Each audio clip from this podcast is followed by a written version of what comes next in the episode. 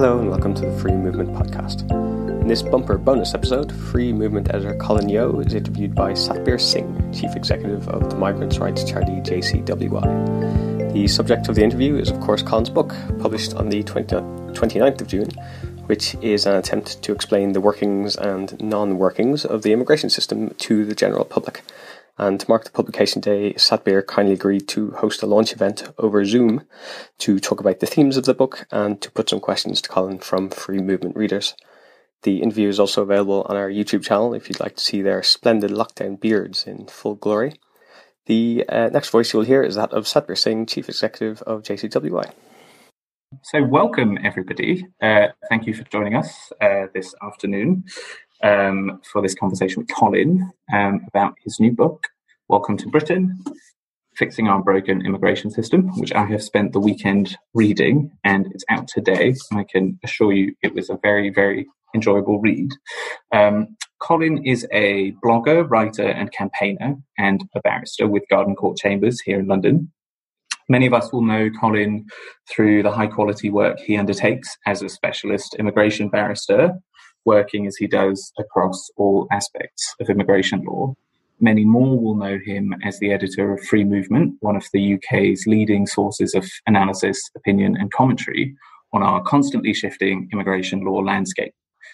Colin joined Garden Court Chambers in 2013, and before coming to the bar, he was Director of Legal Services and Training at the Immigration Advisory Service, prior to which he worked as a legal officer at the Refugee Legal Centre. It's my pleasure to join Colin today to talk about his much anticipated book, which, of course, is out today in all good bookstores.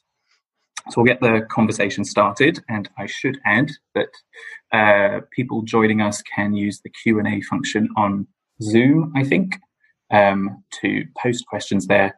We probably won't have time to get through all of them, but we will try to get through some of them, if not most of them, at the end of this conversation. Um, so, some people joining us today might not be familiar with you, Colin, or necessarily with the subject matter of immigration law.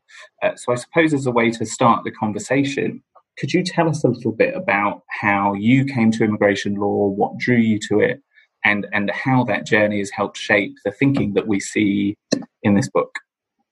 Well, first of all, before I say anything about that, just thank you very much for agreeing to help with this, Satbir. It's very much appreciated.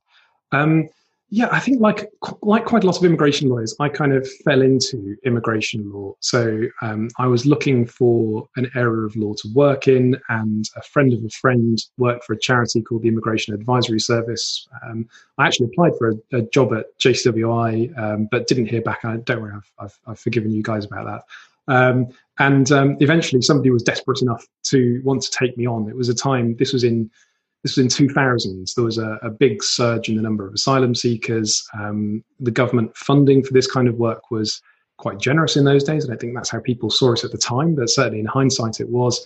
And um, you know, there, there was a, a, big demand for legal services, and I kind of was able to, to, to get a job despite not having a lot of experience or, or really any experience in the field um, at that time. And then I, I worked for charities for um, six years reluctantly came to the bar to finish my qualifications. I took a sabbatical from my job. I didn't tell the chambers, they're now defunct, so it doesn't matter. I can say this in public. I didn't tell the chambers that I was joining Renaissance, that I fully intended to go back to my old job um, afterwards. But, um, but that was my intention when I went to do my pupillage.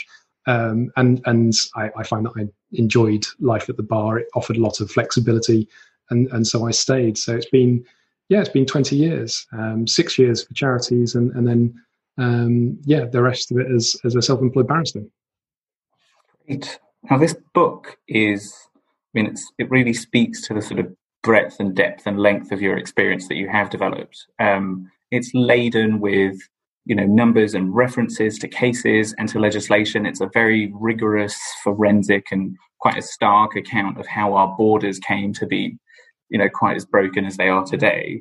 And i think anyone who's got even a passing interest in immigration law and policy should go out and buy a copy and read it. But but but it's also a great book about people. Um, in every chapter there's vivid really sensitively told stories about individuals and families whose lived reality is those borders. Um, you know, a PhD student whose visa refusal letter never got sent to her, who only finds out that she's been refused when enforcement vans turn up at her house and detain her and her partner for two weeks, or or the asylum seeker who was told that he couldn't possibly have crossed the Zaire River because the Secretary of State believed that he would have been eaten by a crocodile if he'd tried.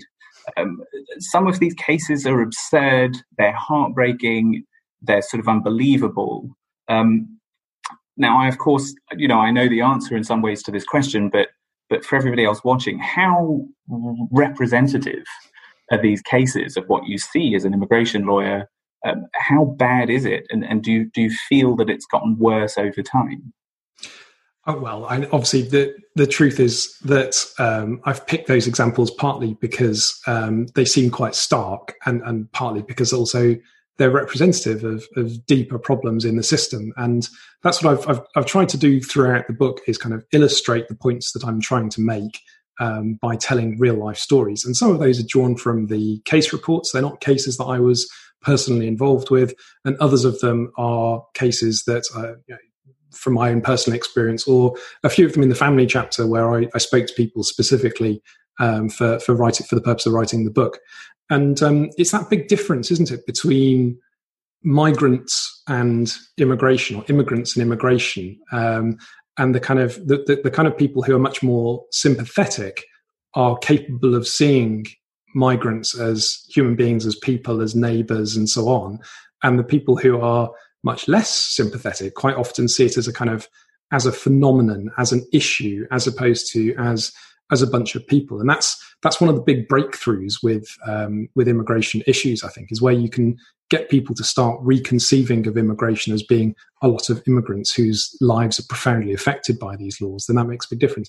And just as an aside, you know, as a barrister, when you're in court, one of your big um, jobs is to try and get the judge to see your client as being an actual human being as opposed to just uh, an example of a trend that they're familiar with from other cases or something like that. So, sort of trying to personalize things is a really important um, advocacy tool, both in court, but also I think as a as a sort of campaigner and and and in a wider sense. Now, in, in the book, you go you go all the way back to you know 1962 with the Commonwealth Immigrants Act. Um, what do you feel the direction of travel has been since then? Where has where has it? How has I guess immigration law evolved? How's the practice of immigration law evolved? And where do you see that direction moving? I'm not quite so old that I can go all the way back to 1962. um, yeah, it's. I think you, you can break it into phases, and um, I think there's a period really from the 60s onwards where what, what, academics have described as a zero immigration policy. And it's not that there was literally no immigration, there was actually a, a reasonable amount of immigration from the 60s onwards, even after the restrictive legislation of, of, of 1962, 1968, and so on. Um, but that the idea was basically to keep immigrants out and only to allow in the, the bare minimum that were necessary um, for family reunion. There were very few work permits, that kind of thing uh, and almost no asylum seekers in those days, just a just a handful really. And then that kind of um, strict application of entry criteria, strict entry rules, um, proved to be insufficient for keeping immigrants out in the 1990s with the growth of uh, the numbers of asylum seekers from the early 90s onwards. And a, a, new raft of policies starts to get introduced, these kind of deterrent policies. So not only have you got policies trying to keep people out, um, that, that, sort of restrict the actual entry rules, but also you've got a set of policies that try to persuade people not to come in the first place, um, even if they come irregularly or um, you know, illegally, in, in the language that, that ministers prefer. Um, and you, you see that with the kind of cuts to mainstream benefits for asylum seekers. It gets a lot worse in the early 2000s. There's a whole sort of range of measures that were introduced by the Labour government at that time um, to make life very difficult for asylum seekers. But what's what's interesting is that around the same time, um, suddenly the entry rules are liberalized to a significant extent. I don't want to overstate that too much. The, the family rules were never liberalized massively. Um, but for example, you've got the abolition of the primary purpose rule, which infamously kept a lot of families apart at that time. But what you, what you definitely have is an expansion of all the economic migration routes. So instead of the zero immigration policy of the kind of post war years from 1960s onwards, you've got a policy of actually welcoming in certain types of, of migrants. Um, and then from 2010 onwards, uh, not only do you close up the entry routes again and, and reintroduce the kind of you know attempt at zero immigration, but you also spread the deterrent policies to all types of migrants as well. It's just this all-out assault on the idea of immigration, sort of driven by the net migration target, which of course is it, that's not a complete answer. What's the net migration target driven by as well? That's driven by partly by politics, um, partly by just not liking immigration. I think when it comes down to it, that's that's that's ultimately what drives the net migration target. Um, and yeah, you get this this tightening up of the entry rules combined with this um, horrendous range of deterrent policies like the hostile environment, citizen on citizen immigration checks, and, and, and, so on, all with the intention of of putting people off um, coming to the UK. And the impact of that, you know, you really lay it out in very clear terms, has been sort of overwhelmingly negative for the people who, you know, have to cross those borders, for people who have crossed them and who are living here. And and one thing that really stands out is you don't shy away in this book from from explicitly saying that this is a lot of this is incredibly political. Quite early on in the book, you mention race as a driver of legislation in the 1960s. You know, I think at one point you say that successive governments have basically pursued an exclusionary citizenship policy that's rooted in race. Um, and, and you describe throughout the book a system of borders that, you know, through successive governments has pretty much failed everyone. Wherever your opinion is, whatever you think about immigrants or immigration, there's pretty much nobody that's left happy with the arrangement. And certainly the people who do migrate, you know, have their lives pretty badly affected by some of these measures. Uh, what, if anything, would you say is the kind of driver of that failure if we think about any area of policy, whether it was agriculture or tax or aviation or something, it's pretty hard to conceive that governments for 40, 50 years would get away with that degree of essentially failure. Um, how and why do you think they get away with it? That's a really good question. And before I answer it, though, not everybody's unhappy about the current mess. And you know, it's if I allow me to be flippant for a moment, you know, it's great for business when you're an immigration lawyer because you know suddenly everybody needs our help. And you know, when I when I it makes me sound ancient saying this, but you know, when I started out as a young immigration lawyer, you didn't need help with a spouse visa, for example, or even necessarily with a work permit application. They were things that were help was optional, like doing a, a, tax return. Unless your case was unusually complicated, you could just get on with it and do it yourself. And that I, I don't really think that's true anymore. I'm always a bit nervous of overstating how complicated things are because it sounds like a lawyer pitching for business. It's like, oh no, you can't do it yourself. You need my help or whatever. Um, but I, I, think, yeah, it has reached a point where I can I can honestly say it really is complicated, and it's a bad idea for for most people to try and try and do it by themselves. But as as to what's driven the the mess and how how something so unsatisfactory for everyone has has been allowed to come back, I, I, don't, I don't have easy answers. It's it's a it's a combination of different things. Um, one of the things I, I suggest in the book, which isn't necessarily terribly helpful because it's almost impossible now to change is the uh, and this is sort of a lawyer answer as well but i think there's there's some validity to it is the the structure of immigration law because the in, in the, the foundation of immigration law is the Immigration Act 1971, and when that legislation was passed, Parliament gave the executive, the government, huge discretion, huge discretion to determine the immigration rules. And for decades, the government acted in a relatively restrained way. And I don't want to say the rules were great or anything like that, but you didn't see them being changed on a regular basis um, the first ever set of immigration rules were actually voted down by Parliament, and I don't think that's ever happened since. Um, so, um, you know, there's, there's basically almost no parliamentary scrutiny, and the rules can be changed at will by the Home Office without any input from civil society, without any opportunity for lobbying or for external input, without any input from other government departments, and they can just act on their own. And that's that's great they they feel they feel that's great. That's a superpower to have when you're in government because you can just do what you want to. It's an unfettered discretion essentially. Um, but that's a really bad way of making rules, and I think that is actually to a significant extent to blame for the mess we've ended up in because you've got this kind of uh, layered set of rules that's been introduced over many years where rules still exist that go back to the 1970s, like the, uh, well, certainly the 19, uh, 1980s, like the UK ancestry visa.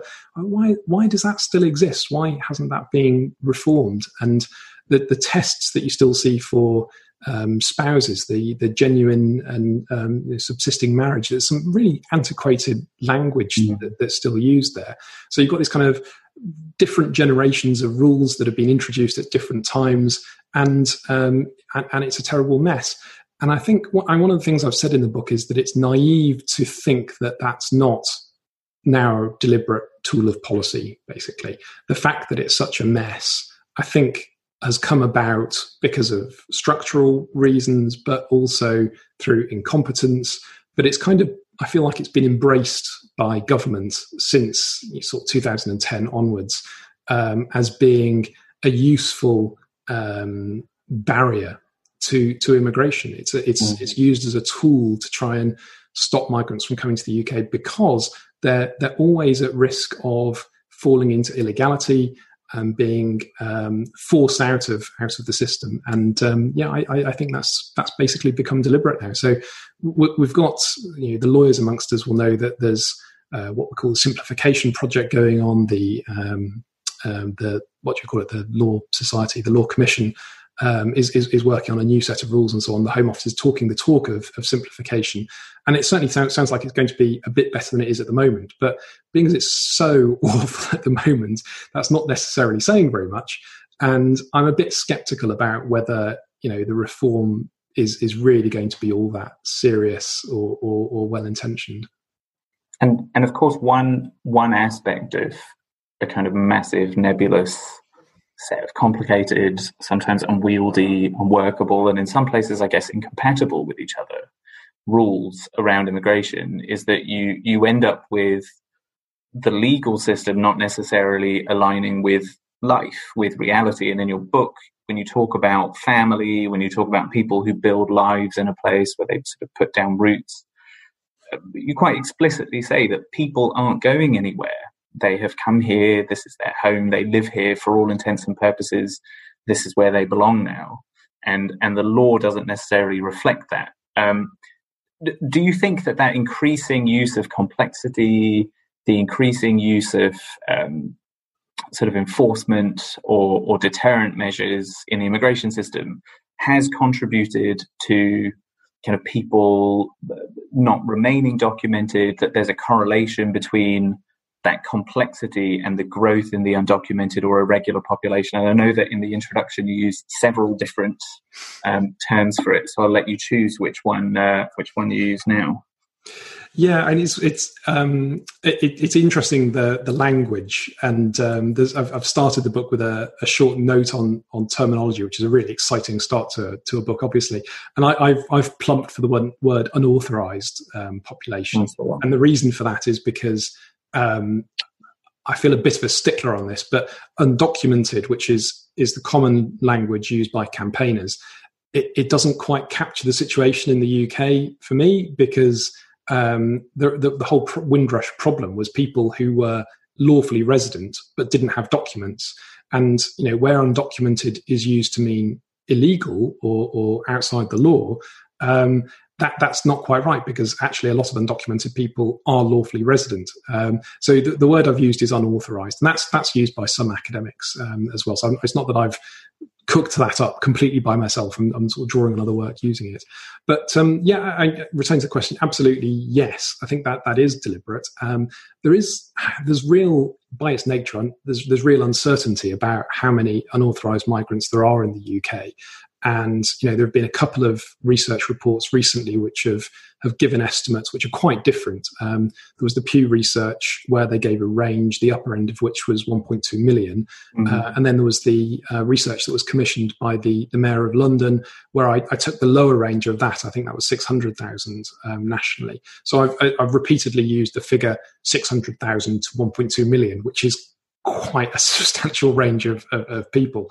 But of course, you know, how, how would anybody know how many unauthorized migrants there are? They don't sort of hold up their hands to be to be counted by its nature. Um, and you know, there, there, does seem to have been a very substantial growth in that population.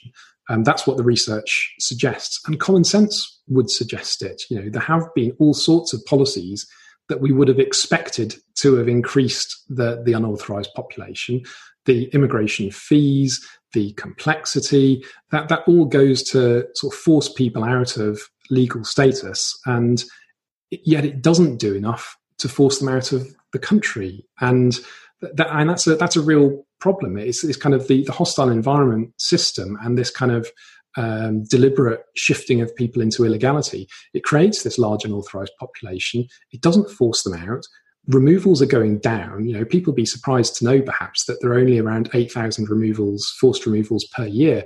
There, you know, if there are 1.2 million unauthorized migrants, that, that's obviously, you know, th- that's the population that's going to grow when those figures look like that.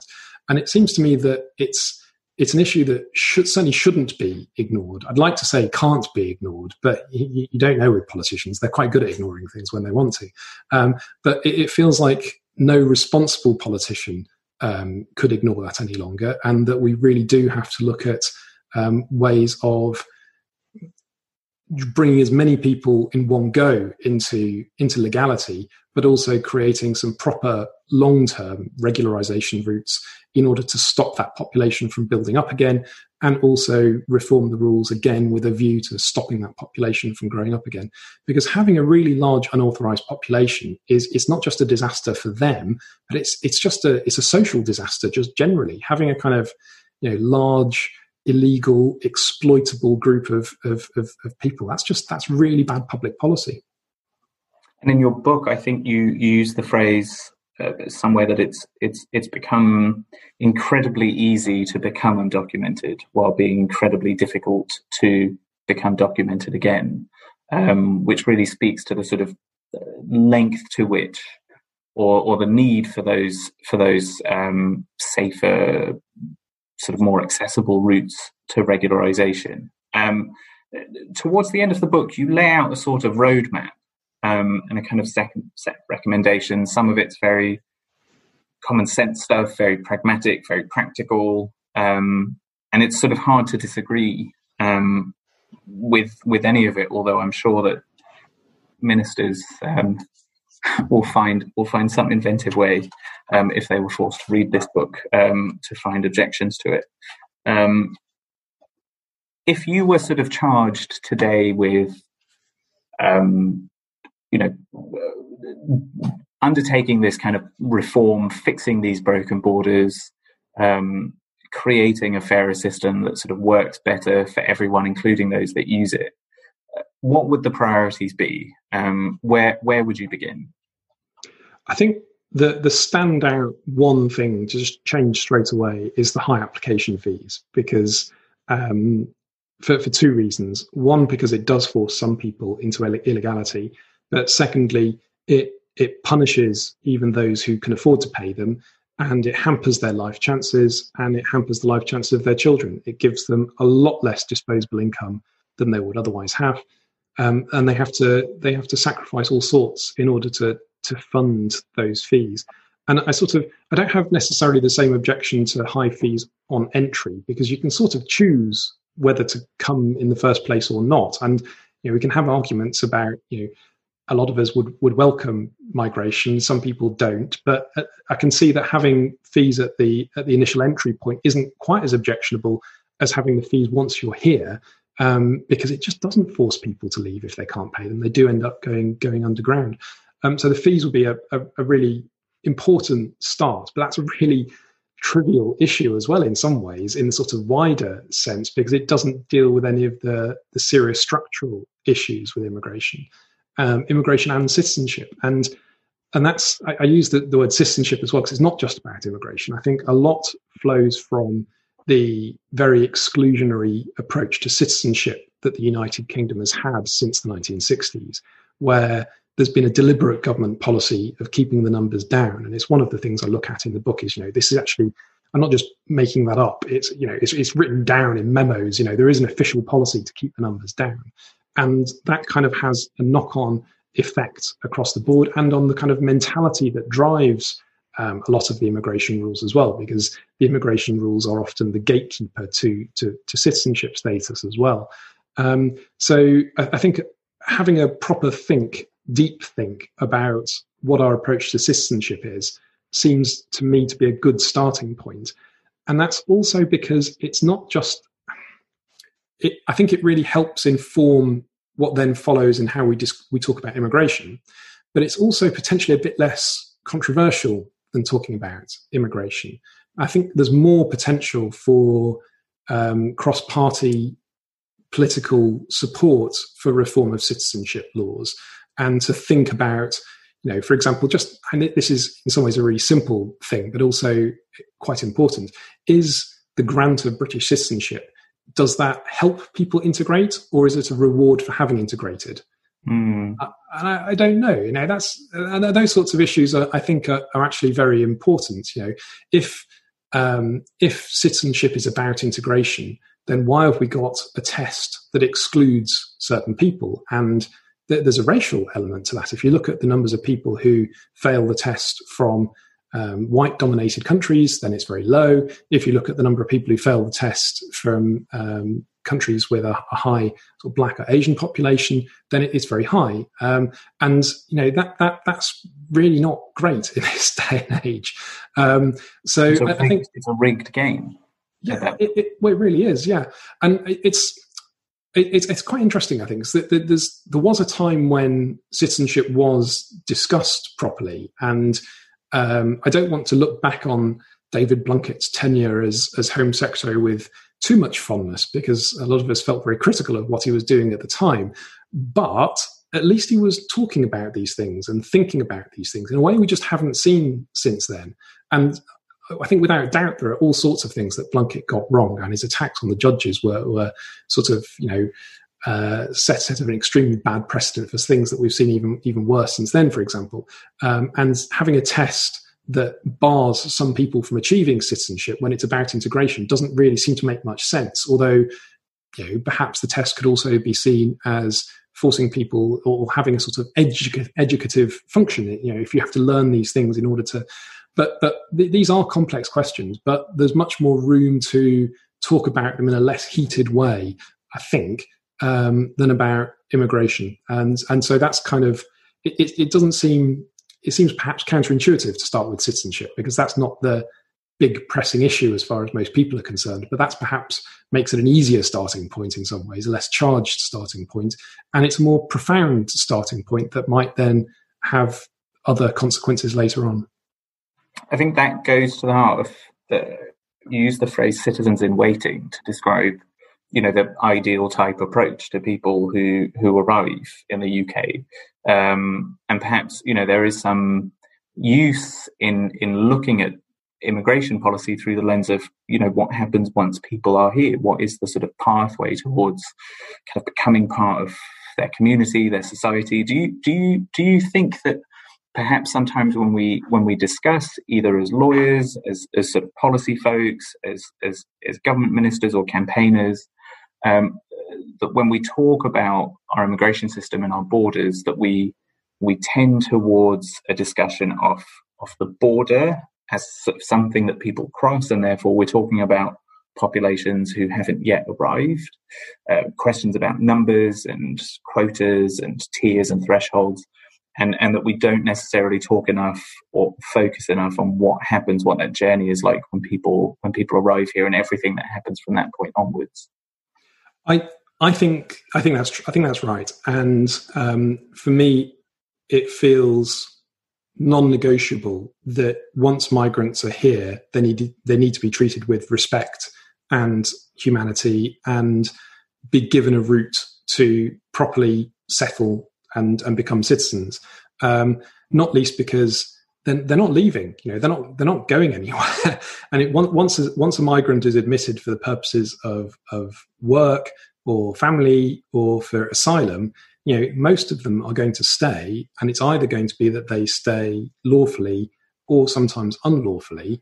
And the idea that we should be punishing them with double taxation, making their lives really difficult and miserable, and forcing some of them outside the law before they then get to stay and become citizens uh, as some sort of like hazing experience or something is is just it just doesn't make any sense. It's it's crazy.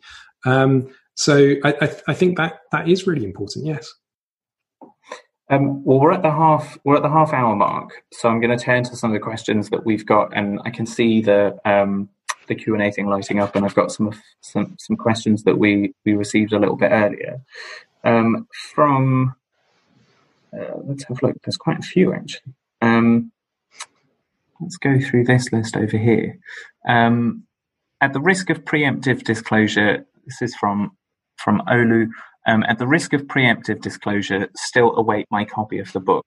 Um, did you find a correlation between the control of immigration and um, illegal migration? If so, what direction has it taken? Um, I, I, think that, that, that sort of touches on what we were just talking about, doesn't it? So. With this unauthorized yeah. population, and it's it's you know, the, it's this difference between the wishful thinking of politicians, um, where they think that other people's lives are very simple and easy to govern, and the actual reality of how people live their lives and experience their lives. And just because you set a law that um, somebody has to comply with, and your your the notion in, in Theresa May's head, and say with family, I think family is a really good example of this because ministers or Theresa May they never said what should happen to a family that doesn't meet the minimum income threshold. Should that family split um, and the British citizen remain in the UK? Should that family go and be exiled abroad? Um, or should that family have never formed in the first place? And one suspects that it's the latter that they hope for, but that's not the reality of people's lives. People then have to make that horrible choice. You know, do they do they live illegally, or do they split up, or do they live in exile? Um, and civil servants at the Home Office have been left trying to kind of fill in the gaps. And you see these absurd reasons for refusal letters referring to staying in touch by modern means of communication and all this kind of stuff. And but I, I feel a little t- tiny, teeny, teeny bit of sympathy for civil servants having to fill in the gaps where it's ministers who've made these decisions and the ministers haven't given any steer. They haven't said what their expectation is or how the policy will actually work in practice. And then maybe they just hope that these families would vanish or something. I don't know. Um, but yeah, there is this big gulf between what people, what ministers expect from the controls that they set and then how people actually behave in, in real life. And that's what has led to the, the, the apparently huge growth in the unauthorized population. On the subject of family, I just wanted to pull up the, the chapter of the title. Um, people can see it that you can't hug Skype, which I think is a, I mean, sort of, it's, it's, quite a good direct rebuttal to this modern methods of communication idea, but it's also something that I feel perhaps, you know, after lockdown lifts and people are sort of talking about the difficulty of maintaining a family life, um, should actually become perhaps part of our, our, our wider national conversation about the fact that we still legislate to force people to do this. Um, and we certainly see you know, letter upon letter from constituency MPs on behalf of clients and, and people we work with, which explicitly tells people that they were in, they should have been in full awareness of the immigration rules at the time which they entered into a relationship, which is, which is the most miraculous kind of um, intellectual acrobatics that's being done there. Um, uh, got a question here from. Um, oh, I've got a lot of people commenting on your bid. Um, and uh, and in a good uh, way, I hope. in, a, in a good way. Um, and uh, I've got a question here um, about the Windrush Lessons Learned review from Liam, um, who asks if you think that the acceptance by the Home Secretary or her announcement that she's willing to implement um, the recommendations of the the Wendy Williams Windrush Lessons Learned review marks a turning point in the institution's view of migrants or if it's just lip service? I'd love to believe that she's serious. I just, I just can't. I, I'd love to be proven wrong on that. I may, maybe, maybe seriously, maybe they are actually going to do some serious deep thinking and introspection about what they've done to people. But I just, their, their history is such that I really just can't believe it. I, I, I'm, I'm going to flip that one for you. What, what, I, what do you, what do you make of it at JCWI, you guys? the line is the line is that we're we're encouraged by her commitment, but the jury is very much out. Um, you know, I'm personally quite surprised that she, the, the Home Secretary, said point blank, "I will implement all 30 recommendations," and then you sort of think, well, that's you're quite wedded um, to doing the exact opposite of what those recommendations say. And you ran for election, you got an 80 seat majority on a manifesto that pointed to doing the exact opposite. You have a constituency that you sort of you bait um, over the issue of doing the exact opposite. So, so I think we'll just have to wait and see, and obviously keep a very close eye on it. I, I do have very low expectations. I think that we'll see the bare minimum coming out of it, but hopefully that you know there are some small areas of policy where you can get some substantial substantial changes. Um, I mean, you you yourself said, you know, fees is not exactly the most systemic change, but but just changing fees and lowering them can actually have a real sizable tangible impact on a lot of lives so if we can sort of see some of those changes even that would be would be progress in some way um, i've got um, got a very broad question here um, from Leanne.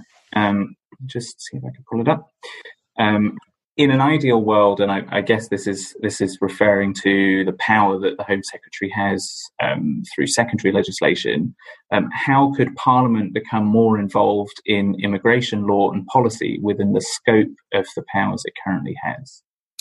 That's uh, that's something I don't know if that's taken from the book, but it's one of the things that I actually um, closed the book with. I think it's at the end of the conclusion. In fact, is saying that I you know ideally, so I think some parliamentary input into the immigration rules could be transformative. Now that's really naive and optimistic potentially, um, but because I mean, we talked about this earlier with the the way that the 1971 Act um, works and the way that it just gives huge discretion um, to to ministers.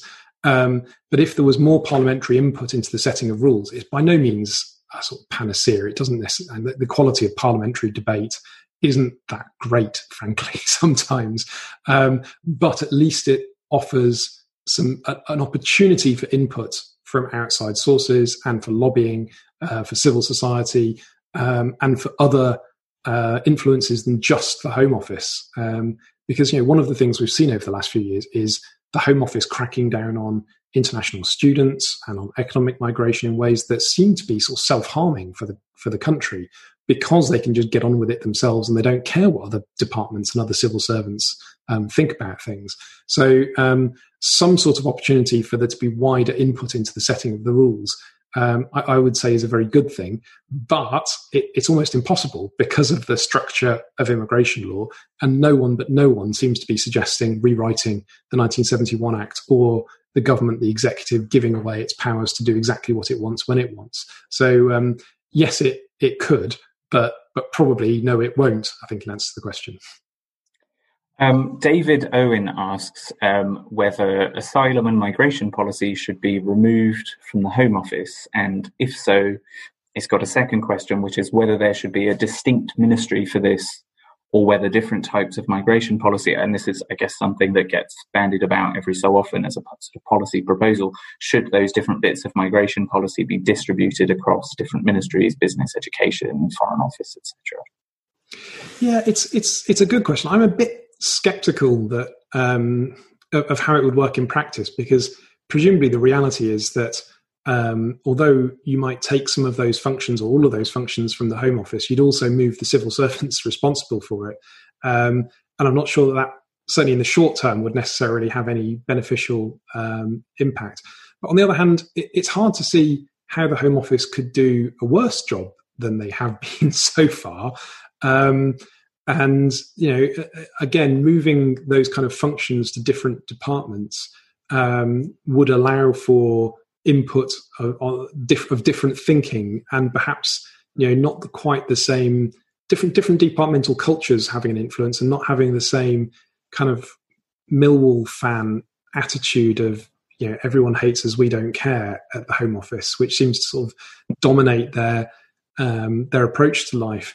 Um, but i don't yeah I, I, I think a more a more likely um, outcome would be a kind of proper program of change at the home office um, which could you know could flow from the the Wendy Williams review and and if that was taken serious and was properly implemented um, then having that kind of leadership at the Home Office might make a difference. And certainly, we've seen the impact of leadership in the past on Home Office culture. You know, civil servants have been told repeatedly by prime ministers and and home secretaries and immigration ministers that asylum is bad and the numbers need to be reduced. And they've tried to do what they can to do that. They've refused as many claims as they can. There is this kind of culture of disbelief. Um, and you know, Theresa May and David Cameron both, and I still struggle to believe that she said this out loud, but they both wanted to break the link between migration and settlement. That's like that's not, that's like opposite of what of what you should do. You know, the, the idea that you should kick people out after five years and so on um, of, of, living in the country is just a really weird one. Um, and again, you know, civil servants have done what they can to implement those policies which have been set from on high. So I think I think perhaps a, a more realistic way forward would be for there to be some some proper leadership from the top, which changed the approach, which which we saw in the early 2000s. Now, I don't want to say that this was great, but there was undoubtedly a revolution in the approach of the Home Office to economic migration. And one of the things, and it's why I sort of got into to reading, to, to writing the book, was to do a lot of reading um, around the subject as well. Think to, to take some time to, to read a bit more widely than just the sort of law stuff to look at the policy stuff as well.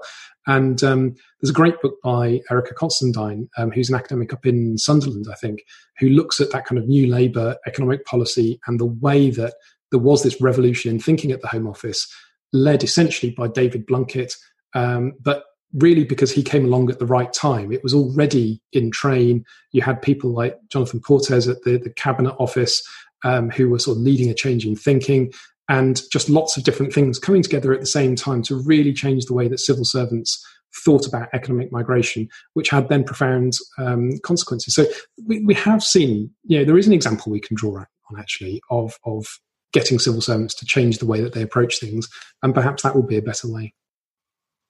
Um, I've got a question from Sarah Nathan here, refugees at home, who who asks you to look into your I guess crystal ball um, she asks, is there any light dawning? Are things going to get worse or better for seekers of asylum over the next six months or in the future?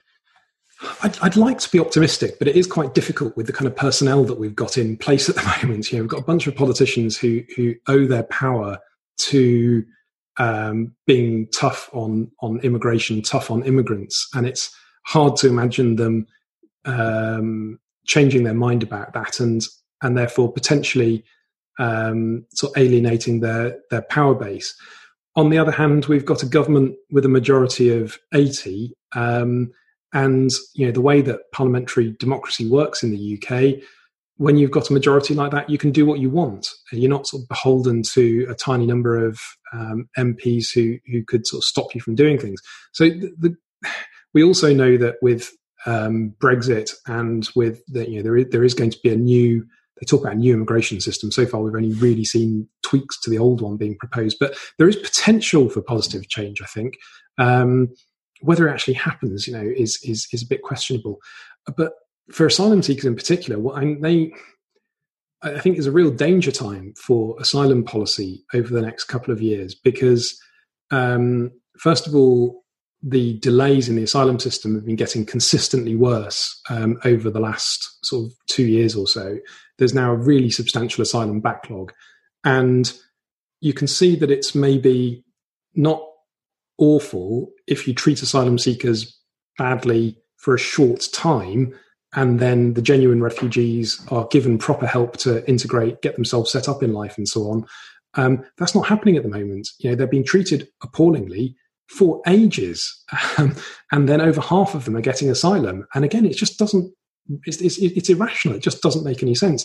Half of these people are going to be allowed to stay in the country long term, why are we treating them so abysmally for such a prolonged period of time where they're waiting for their asylum um, claims to be decided um, and then expecting them to gratefully integrate and, and do well in life, having suffered appallingly in the meantime. Um, so and that, that's certainly pretty bad news in the short term. Plus, with Brexit, the end of the um, Dublin Convention, the Dublin regulation in EU law, um, that's the law, EU law, that allows the UK to send asylum seekers back to other EU countries in which they were fingerprinted en route to the UK. So if somebody comes in via Greece or Italy or France, they're fingerprinted on their journey to the UK, they somehow get across the channel, they get here, they're fingerprinted by the Home Office um, here in the UK. That's checked against database, a European database, the Eurodac database, and then the Home Office can send them back to those countries. Well, not anymore because we've just left the EU. At the end of this year, that arrangement ceases. Um, the, the, fact that we won't be able to return people when there also seems to be an, an, uptick in the number of people who are trying to cross the channel, which really seems to trigger certain politicians and, and, and, and members of the public as well. I don't know, you saw Island Nation, whatever it is, or something, but people seem to get really upset about that. Um, and we won't be able to send them back. So there's, there's going to be politicians looking for ways to prove that they're in control, that they're in power, and you know they'll, probably end up resorting to some pretty negative politics to crack down even more on something that already seems to be pretty cracked, frankly. Um, sort of every so often have to do a little cleaning up of who I'm following and not following on Twitter because every so often you will see the usual suspects. Bring me a bring me a speedboat and twenty cameras immediately. I must go out and uh, posed next to a small number of desperate people uh, clinging to a life raft. Um, let me just, uh, I've got a question here from Caroline, who's with, she's with Reunite Families UK. We're constantly amazed by how the Home Office get away with these violations. Why is this? Right now, too many families risk falling foul of the with minimum income requirement through no fault of their own because of the impact of COVID and the details from the Home Office have been far too slow and lacking. And for our families, this will have far reaching consequences. So, for other people listening, this is about the minimum income requirement, which is, which is discussed quite a lot in the book. Uh, families have to show that the British or European partner in the UK earns £18,600 before they can live here with their non European partner. And from next year, I guess that will also include European partners and families. Um, and of course, COVID has led to all sorts of negative impacts on household income, and there's not clearly not been um, enough guidance or response to that from the Home Office. So Caroline's asking, how do they get away with this? Well, um, first of all, hi Caroline. Um, Caroline's great, and um, Reunite Families UK are great, and they, they gave me quite a lot of help actually with the um, with the families chapter of the book. Um, I think one of the reasons the Home Office is able to get away with it is that the, the law is a very poor tool for tackling this kind of injustice. Um, and you know, the minimum income rule was challenged um, through the courts. There was a kind of partial victory, um, but the, the, law isn't a very good way of trying to deal with these things. Um, and you know, the, the narrative on immigration in the sort of public sphere has been so negative for so long that um, being tough on immigrants was a vote winner, not a vote loser and that, it does feel like that seems to have changed. I one of the, the, the publishers weren't terribly happy about me including charts. There aren't too many charts, everybody. Don't worry, um, but they didn't want any charts. And I was like, well, actually, there's, there's, there's a few. I like charts, and there's there's a few that I wanted to get in there, sort of, because it makes the point visually very well. And one of them shows just the absolute sort of nosediving of concern about immigration since the referendum in 2016. And we saw, I, I talk about this in the book, um, so there's a, a, difficult racial dimension to this. I think we saw a lot of um, stories about white professional middle class families being affected by um, the ridiculous position of the Home Office on permanent residence. And that seems to shock people. People weren't shocked when it was you know poor people who were black or brown. They just thought, well, that's you know that's that's what we want actually. Um, but when it started happening to white middle class professionals, people started to get anxious, and journalists started to get interested, and um, you know that that created a sort of space to start criticizing the Home Office. This narrative started to grow that the Home Office was failing. And then there was some fantastic work by um, Amelia Gentleman, where I think she acknowledges in her in her book the space for her to tell the stories of the Windrush generation had kind of been opened up um, by this new narrative around the Home Office and by the stories, excuse me, the stories of, of, of EU citizens who'd been affected, and just look at the impact that that had. And then when people actually hear what's going on, um, you know, they have started to change their mind. And it does feel like being tough on immigrants isn't quite, at least, you know, isn't the vote winner that it was. And actually, you know, it's um, people's concern is is is so limited now that, that there does feel like there could be positive room for for change. But whether that happens, you know, I'm not. I'm really not holding my breath after sort of 20 years of following this very closely. You know, it's. Mm. Uh, I, I'm, I'm quite skeptical about whether we're really going to see positive change, but it feels like we could do at least. Um, it's a question from me. Um, we've got a couple more that that that we'll we'll try and get through, but something that comes up when you when you sort of discuss that narrative, that that um, you know clearly very racialized frame in which we talk about some migrants and other migrants, um, some sort of pick up the public attention and or, or, or trigger interest from journalists or policymakers. Um, do you think that we are sometimes at risk, particularly when you see, um, you know, the type of lobbying that might go on around the immigration bill? You'll have you know, the sort of business groups saying that actually we need much more liberal borders, and you'll have other groups talking about sort of rights based approaches to things rather than just numbers.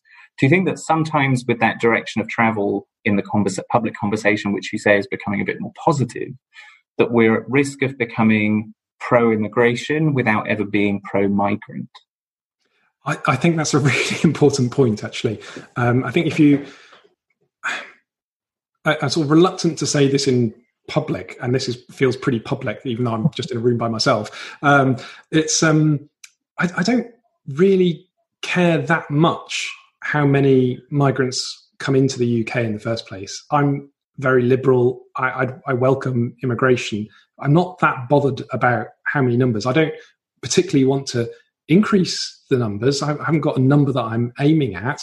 Um, I just I, I, think I feel people move around, get over it. I think in the, the JCWI slogan, um, and and you know it does it does bring diversity and, and value to, to the country we live in, and, and it's it's so much a better country than it than it was as a result. But I, I don't I'm not holding out any flame to particularly increase immigration, but it's just non-negotiable that the people who do come have to be treated properly. Um, and I, I'm I, I think I'm worried that that is a bit close to a very discredited position. And I'm a lot of this is still things that I'm thinking through as well, and I welcome these kind of conversations. The, the, discredited position from the 60s and 70s that you had to keep immigration low and keep the numbers down, but have anti-discrimination laws, mm. and it feels like um, both parts of that equation got got broken or, or, were abandoned at different times. So immigration actually went up very significantly, obviously, um, from well, really, for it, it starts going up quite considerably from the sort of mid '90s, um, and then you've got EU accession. There's very substantial immigration, um, and the anti-discrimination stuff stayed in place for a time. But since 2010, with the hostile environment, we've actually had government-sanctioned deliberate policy of increasing discrimination, which again is just it just seems insane to me that that's actually official government policy, but it but it is, um, and yeah, I'm, I'm, not advocating for low numbers and anti-discrimination, but I just I'm not as bothered, I'm not as exercised about the numbers, and I'm not particularly pro-immigration. I don't feel like I'm part of an immigration lobby particularly, but you've got to treat migrants properly and and, and treat them with respect, and seeing them as citizens in waiting, which uh, it's a phrase that's used in the states by campaigners, and it's um, it's actually you know, it, it really interesting looking at the history of it's actually official status in the United States for many years. Um, one of the things I was looking at was a, um, a couple of books by an, an, American academic called, called Hiroshi Motomura. And um, yeah, I think if you reconceive of migrants as people who are here to stay and they, they should become citizens ideally over time, you shouldn't force them, but hopefully they'll want to become citizens. At least a lot of them will. And those who don't, that's fine, but you want to encourage them to do that. Um, and that, that really changes the way that you think about these policies that are are deliberately punishing them and actually making their lives harder in the UK. Yeah, I think I think sometimes if when I'm asked if I'm pro-immigration, um, I think it's a bit like asking what your opinion is on whether the sun should rise. It's it's just a thing. It's going to happen. We have to make sort of we have to make sure that our, our laws don't ruin people's lives in the process. Um, final question here. Um, we've got from Minnie who asks, um, given everything that we've seen and that we've learned over the last three months of COVID 19, with people uh, from BME backgrounds, particularly migrants, being at risk of contracting the disease, many of them being put at risk as a result of immigration law, um, issues like the hostile environment and access to healthcare, and also given the fact that many of those who will have been doing frontline jobs will have been migrants, including undocumented migrants or unauthorized migrants who, who will not have had any other choice. Uh, what policy lessons um, and what lessons more generally should we be learning and taking away from the experience of the last three months in order to fix our broken borders? I think one lesson. That's a, it's a really impossible question to answer. I think one lesson is um, three minutes if you can. Yeah uh, oh i think we're just out of time. Um, i think one lesson to take away from the last few months um, is to take our wins where we can find them. Because uh, as a kind of sector we, we've you know we're so used to losing on these issues uh, over and over again over the last decade, basically.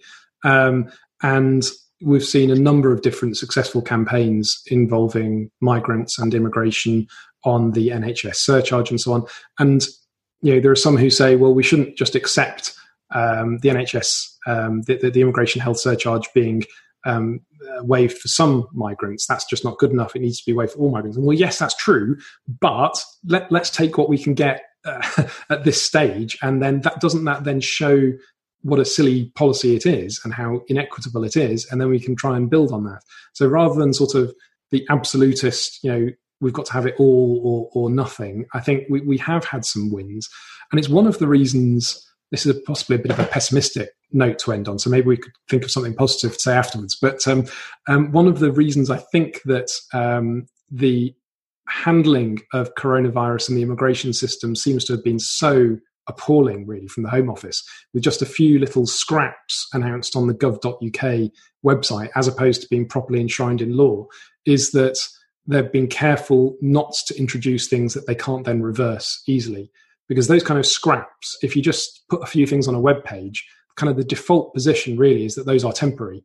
Um, whereas if you actually embed something in law in some way, yes, you could always undo it again, but it, it, it's easier for people like us to to argue that it should be kept. Um, so I think I, I, don't know if it's incompetence that's led them to just these these this kind of approach that they've been adopting, or whether it's a deliberate, really well thought through policy of look, we must concede nothing uh, or as little as possible, basically. But that that it does make it easier for them to roll back from the concessions that they've made so far. Um, I will give you a chance to end on a sort of happy note because um, I've just remembered that something, and it's just come up in one of the questions, something that we haven't touched on is your affinity for Paddington Bear. Um, if I don't know how many people watching have read Colin's um, review of uh, Paddington 2 on free movement, and Paddington comes up quite a bit in the book. Over to you, Colin. I don't know. I don't know what question comes out of that, but um, I'm just trying to open the window for you to em- end on a happy and positive note.